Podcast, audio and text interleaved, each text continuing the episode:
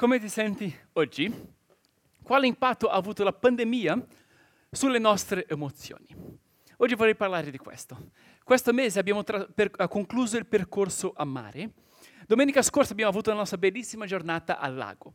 Oggi vorrei fare il punto della situazione e riflettere sulle sfide che la pandemia ci ha portato. Per farlo iniziamo una serie su una bellissima lettera di Paolo che non, non abbiamo mai studiato prima, la prima lettera ai Tessalonicesi. Secondo gli studiosi era probabilmente la prima lettera scritta da Paolo. Le sue lettere appaiono nel Nuovo Testamento secondo, eh, per ordine di lunghezza. Romani, poi prima Corinzi, eccetera. Ma in ordine cronologico, probabilmente la prima a essere stata scritta è stata prima Tessalonicesi, o forse anche Galati. È una lettera in cui vediamo tanto del cuore di Paolo riceve notizie sullo stato attuale della Chiesa in seguito ad un periodo tumultuoso. Era dovuto scappare da Tessalonica di fretta senza poter salutarli. Ecco come il libro degli Atti descrive questo episodio, l'inizio della Chiesa. Leggiamo. Dopo essere passati per Anfipoli e per Apollonia, giunsero a Tessalonica, dove c'era una sinagoga dei giudei. E Paolo, come era sua consuetudine, entrò da loro e per tre sabati tenne loro ragionamenti tratti dalle scritture, spiegando e dimostrando che il Cristo doveva morire e risuscitare dai morti. E il Cristo gli diceva, è quel Gesù che io vi annuncio. Alcuni di loro furono convinti e si unirono a Paolo e Sila, e così una gran folla di greci pii e non poche donne delle famiglie più importanti. Ma i giudei, mossi da invidia, presero con loro alcuni uomini malvagi tra la gente di piazza e, raccolta quella prebaglia, misero in subbuglio la città e, assalita la casa di Giasone, cercavano di trascinare Paolo e Sila davanti al popolo. Ma i fratelli subito di notte fecero partire Paolo e Sila per Berea. Il Vangelo produce seguaci e oppositori dovunque è predicato. Luca racconta che dei giudei, tanti greci pii e abbastanza donne uh, si unirono a Paolo e Sila. Ma dei, dei, religiosi si ingelosirono e misero in agitazione la città. Così Paolo e Sila dovettero scappare di notte. Immagina i sentimenti di Paolo mentre uh, partiva. Come staranno questi uh, nuovi convertiti? Reggeranno? Quindi quando riceve notizie del fatto che stavano bene, è sollevato. Il gregge era stato colpito lui era stato colpito, ma ora sente che stanno bene. Quindi scrive questo, leggiamo. Perciò, non potendo più resistere, preferimmo restare, restare soli ad Atene e mandammo Timoteo, nostro fratello e servitore di Dio, nella predicazione del Vangelo di Cristo, per confermarvi e confortarvi nella vostra fede, affinché nessuno fosse scosso in mezzo a queste tribolazioni. Infatti voi stessi sapete che a questo siamo destinati perché anche quando eravamo tra di voi vi preannunciavamo che avremmo dovuto soffrire, come poi è avvenuto e voi lo sapete. Perciò anch'io, non potendo più resistere, mandai a informarmi della vostra fede, temendo che il tentatore vi avesse tentati e la nostra fatica fosse risultata vana. Ma ora Timoteo è ritornato e ci ha recato buone notizie della vostra fede e del vostro amore e ci ha detto che conservate sempre un buon ricordo di noi e desiderate vederci, come anche noi desideriamo vedere voi. Per questa ragione, fratelli, siamo stati consolati a vostro riguardo, a motivo della vostra fede, pur fra tutte le angustie e afflizioni, perché ora, se state saldi nel Signore, ci sentiamo rivivere. Paolo sente di rivivere quando sente che i tessalonicesi erano saldi. Scrive, siamo stati consolati a vostro riguardo, a motivo della vostra fede. Perché se state saldi nel Signore, ci sentiamo rivivere. La sofferenza è parte della vita. La sofferenza è parte del percorso cristiano. Ma è anche un'occasione per lo zampino di Satana, che vuole gettare un'ombra sulle difficoltà e trasformarle in motivi di scoraggiamento e isolamento. Lui scrive che temeva che il tentatore vi avesse tentati e la nostra fatica fosse risultata vana. L'Apocalisse chiama Satana l'accusatore dei nostri fratelli. Ingrandisce le ferite, accusa i nostri fratelli in modo da dividere e disperdere la Chiesa. Ma Paolo è sollevato di sentire che tutto questo non era successo. I tessalonicesi avevano affrontato bene le loro prove. La sofferenza non li aveva isolati, ma li aveva uniti. Quindi nel primo capitolo Paolo li complimenta per le loro fatiche e la loro costanza. Leggiamo anche questa parte. Noi ringraziamo sempre Dio per tutti voi, nominandovi nelle nostre preghiere, ricordandoci continuamente davanti al nostro Dio e Padre dell'opera della vostra fede, delle fatiche del vostro amore e della costanza della vostra speranza nel nostro Signore Gesù Cristo. Conosciamo, fratelli amati da Dio, la vostra elezione. Infatti il nostro Vangelo non vi è stato annunciato soltanto con parole, ma anche con potenza, con lo Spirito Santo e con piena convinzione. Infatti sapete come ci siamo comportati fra voi per il vostro bene. Voi siete divenuti imitatori nostri e del Signore, avendo ricevuto la parola in mezzo a molte sofferenze, con la gioia che dà lo Spirito Santo, tanto da diventare un esempio per tutti i credenti della Macedonia e della Caia in Grecia. Paolo ringrazia Dio per le opere della, della loro fede, per le fatiche del loro amore, per la costanza della loro speranza. Cose che riteniamo molto spontanee oggi, ma che devono essere coltivate. La fede all'opera, le fatiche dell'amore, la costanza della speranza. Scrive, avete ricevuto la parola in mezzo a molte sofferenze, con la gioia che dà lo Spirito Santo, tanto da diventare un esempio. I tessalonicesi avevano affrontato le loro difficoltà con tenacia e diventano un esempio per le regioni intorno a loro. Dio ha trasformato le loro prove in lezioni per tanti che sono incoraggiati dalla fama della loro fede. Mi identifico perché anch'io sento che il gregge è stato colpito quest'anno. Abbiamo affrontato una pandemia. Abbiamo affrontato i nostri problemi personali Abbiamo vissuto un anno difficile per tanti di noi. Il potere del mondo di plasmarci è cresciuto online, mentre la capacità della Chiesa di essere vicina alle persone è diminuita a causa delle restrizioni. Abbiamo dovuto dividerci in due culti, aumentare il numero di volontari. Tanto hanno servito in modo dedicato e eroico, ma forse hanno sentito che le domeniche sono diventate un po' faticose perché abbiamo tante mansioni da coprire i gruppi sono andati avanti in modo tenace. Abbiamo lanciato il super trio di preghiera, ma anche così riconosco che non abbiamo potuto incontrarci come prima, fare pranzi, trascorrere il pomeriggio a tavola, il ritiro, eccetera. Come hai reagito a tutto questo? Quale impatto ha avuto la pandemia su di noi e sulle nostre emozioni? Ecco tre scenari possibili, ok? Tre possibilità.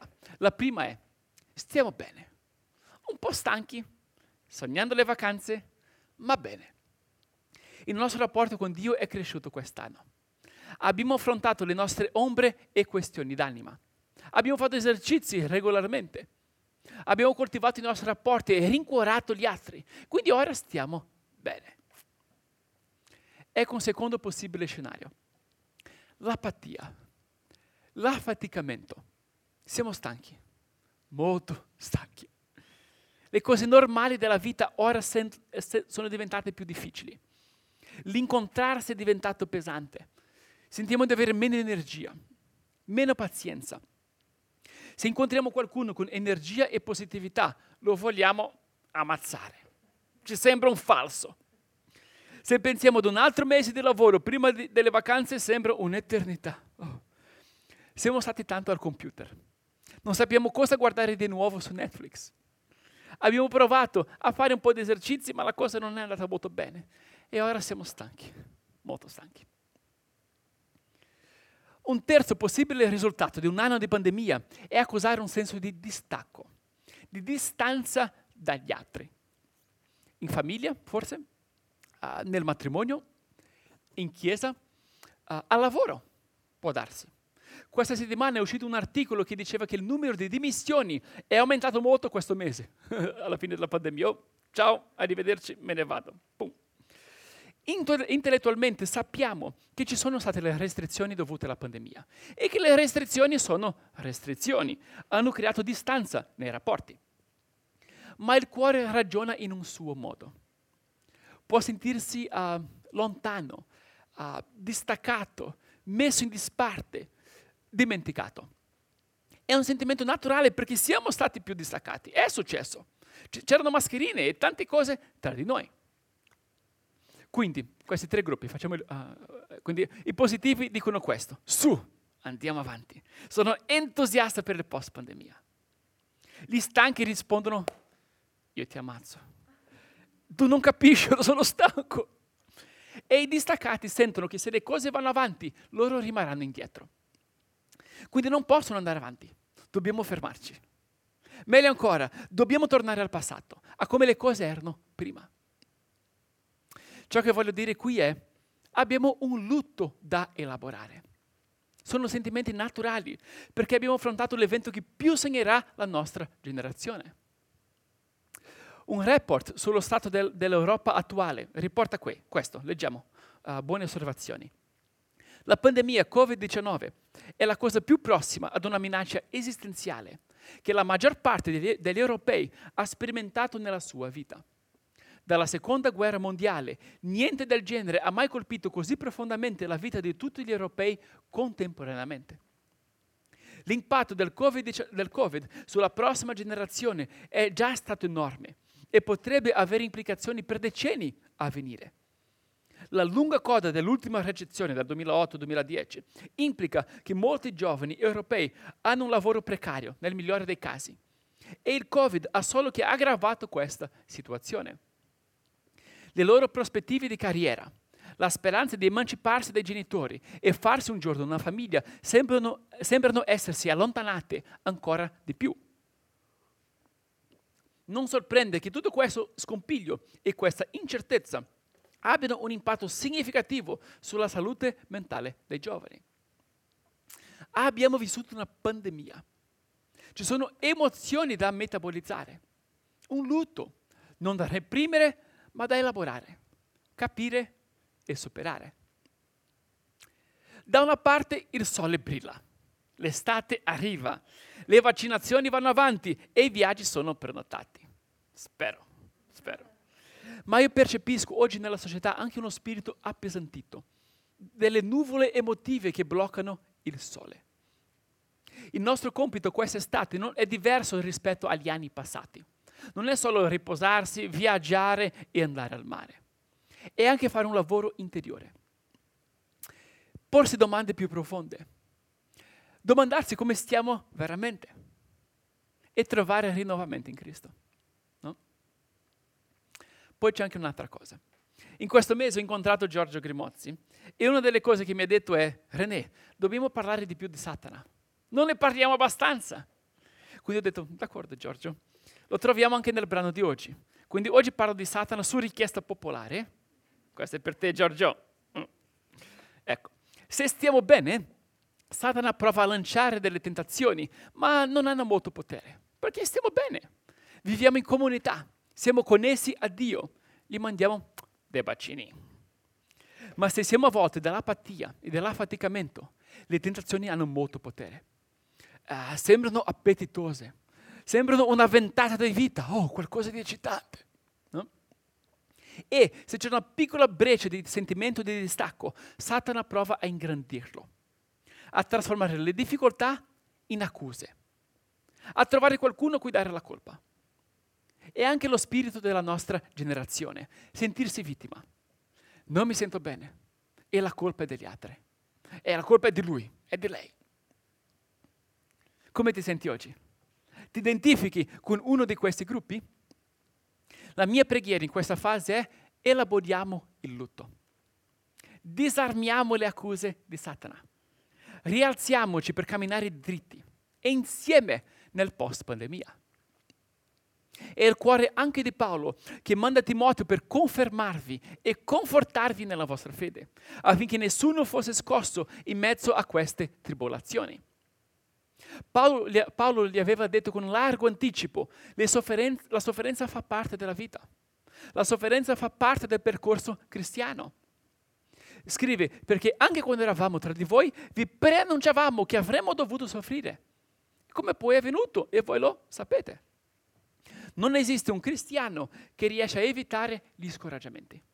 l'affaticamento e le fasi altalenanti dei rapporti. No, esistono. Ma Paolo scrive anche, per questa ragione, fratelli, siamo consolati a vostro riguardo, a motivo della vostra fede. Perché ora, se state saldi nel Signore, ci sentiamo rivivere. In più, celebra le opere della loro fede, le fatiche del loro amore e la costanza della loro speranza. Vi racconto una storia di dietro le quinte, una storia di quando io mi sono scoraggiato veramente. Sara e Dio ci siamo trasferiti in, uh, in Italia nel maggio del 2010, 11 anni fa. Pietro aveva due mesi e mezzo. Eravamo così entusiasti. Avevamo sognato e fatto i preparativi per anni e era così bello essere finalmente arrivati.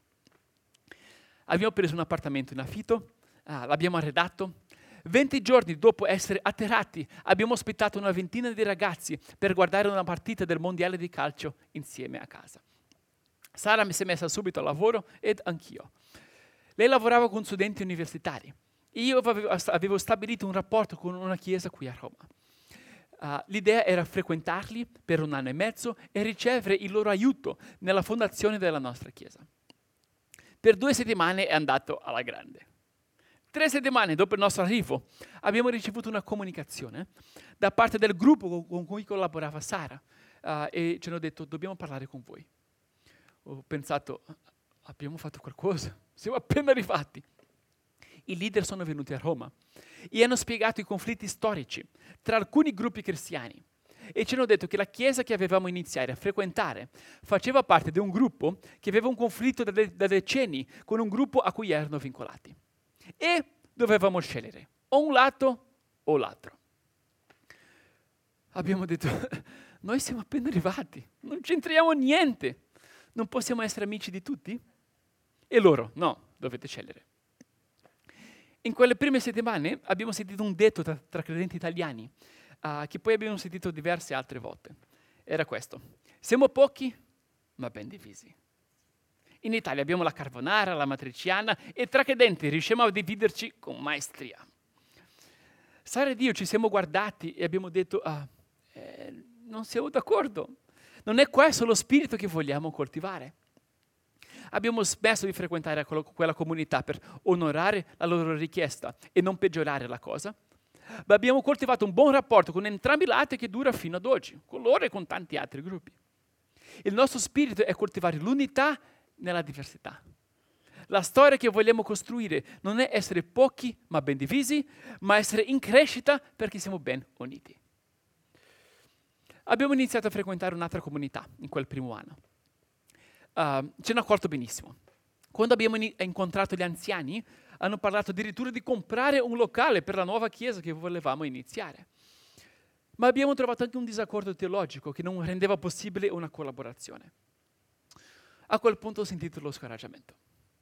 Era dicembre, era buio e dovevamo iniziare da capo dopo aver provato a stringere delle partnership con due comunità, mi domandavo, ah, ce la faremo? Come? Con chi? Eh, forse dobbiamo andare via. Ci abbiamo provato. In quei giorni camminavo a San Lorenzo. Era già sera e trovai un locale che non avevo mai visto prima. Scese le scale, era molto carina, molto carino. Ho pensato, ah, possiamo iniziare la nuova chiesa qui. Non so come o con chi, ma questo è il locale. E infatti fu il primo locale dove ci siamo riuniti. Il mese dopo visitai una, un'altra chiesa che decise di appoggiarci e aiutarci. In fin dei conti, quattro pastori di denominazioni diverse sono venuti al nostro culto di inaugurazione per benedire l'inizio della nostra chiesa.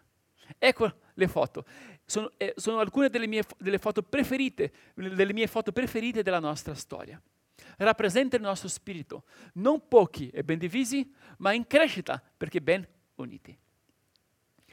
Racconto questa storia per dire lo scoraggiamento fa parte della vita cristiana. La stanchezza, le dinamiche interne e quelle interpersonali. In tempi normali e ancora di più in tempi di pandemia. Forse la pandemia non ci ha fatto tanto e stiamo bene oggi ma volevo avere una domenica per riconoscere chi è stato colpito. e si sente stanco o avverte un senso di distacco. Noi siamo insieme. Noi andremo avanti insieme. Tutti e tre i gruppi hanno sentimenti legittimi e tutti e tre i gruppi hanno cose da riconoscere e cambiare. I positivi fanno bene a stare bene. Avete coltivato il vostro rapporto con Dio, affrontato le vostre questioni e siete in salute. Ottimo. Ma non vogliamo andare avanti a qualunque costo. Vogliamo andare avanti insieme, senza perdere nessuno per strada. Dobbiamo saper anche rallentare, ascoltare e andare incontro agli altri. C'è chi ha perso una persona cara quest'anno. C'è chi affronta un periodo difficile al lavoro. C'è chi affronta le difficoltà che noi non conosciamo. Sarà bello poter tornare a celebrare un culto quando possibile e incontrarci tutti insieme. È stato bellissimo trascorrere la scorsa domenica al lago. È ciò che vogliamo coltivare quest'estate. Incontrarci, riposarci, rallentare per ascoltare il Signore e rinnovare i nostri spiriti. Al secondo gruppo, agli stanchi e affaticati, io dico, sono sentimenti anch'essi legittimi. Abbiamo vissuto una pandemia. Per forza doveva lasciare qualche segno. Ho raccontato la mia storia per dire che gli scoraggiamenti fanno parte del percorso, ci stanno. Dall'altra parte dobbiamo anche decidere di rialzarci. C'è uno switch che solo noi possiamo accendere. È utile anche identificare le cause del nostro appiattimento. È forse la mancanza di sonno? Uh, la mancanza di esercizio fisico? Uh, la mancanza di lavoro e di un progetto? Una questione che ci preoccupa? Una dinamica interpersonale con qualcuno? Eh, un segreto che stiamo trattenendo? A un peccato non confessato? Se possiamo aiutarti, facci sapere. Siamo qui per questo. Forse il problema si risolverà con le vacanze estive, ma se nasce da questioni più profonde, vogliamo poter aiutarti e camminare insieme. E a chi avverte un senso di distacco, io dico, è legittimo perché la distanza c'è stata tra le persone. Lavorare da casa, dividerci in vari, vari culti in chiesa, c'è stata. Quindi il sentimento è legittimo, ma la domanda che ho da porre qui è, è possibile che qualcosa abbia ingrandito questo senso di distacco? Abbia nutrito un monologo interiore accusatorio? Abbia lanciato delle accuse contro qualcuno? Forse no. Il senso di distanza è dovuto a problemi legittimi e che dobbiamo affrontare e risolvere. Forse sì. E abbiamo reso il distanziamento sociale qualcosa di più grande e personale. Non abbiamo percepito la voce che trasforma le difficoltà in delle accuse. Io sono fiducioso che potremo dire ciò che l'Apostolo Paolo disse ai Tessalonicesi. Rileggiamo questo brano. Noi ringraziamo sempre Dio per voi tutti, nominandovi nelle nostre preghiere, ricordandoci continuamente davanti al nostro Dio e Padre dell'opera della vostra fede, delle fatiche del vostro amore e della costanza della vostra speranza nel nostro Signore Gesù Cristo conosciamo, fratelli amati da Dio, la vostra elezione.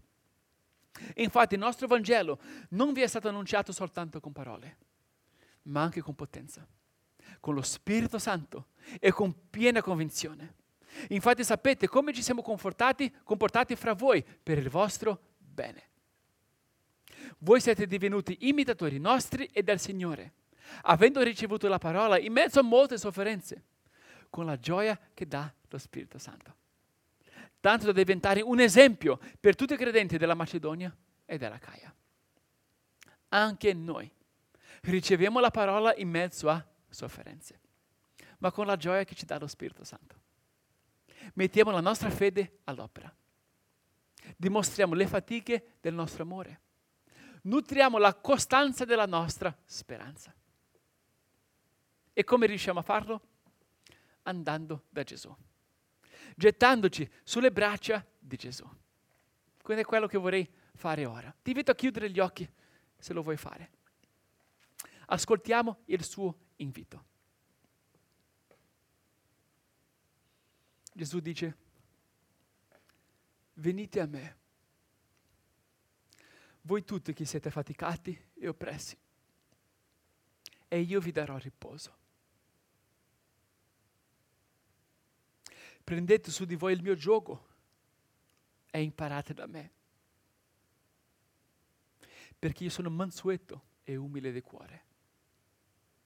E voi troverete riposo alle anime vostre, perché il mio gioco è dolce e il mio carico è leggero.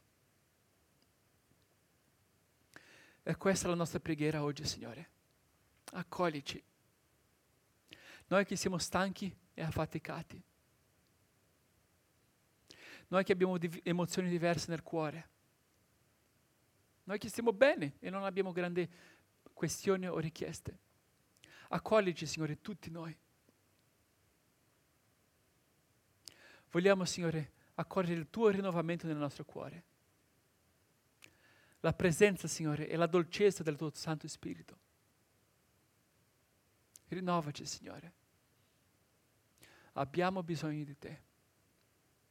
Vogliamo essere rialzati da te. Noi preghiamo nel nome di Gesù. Amen.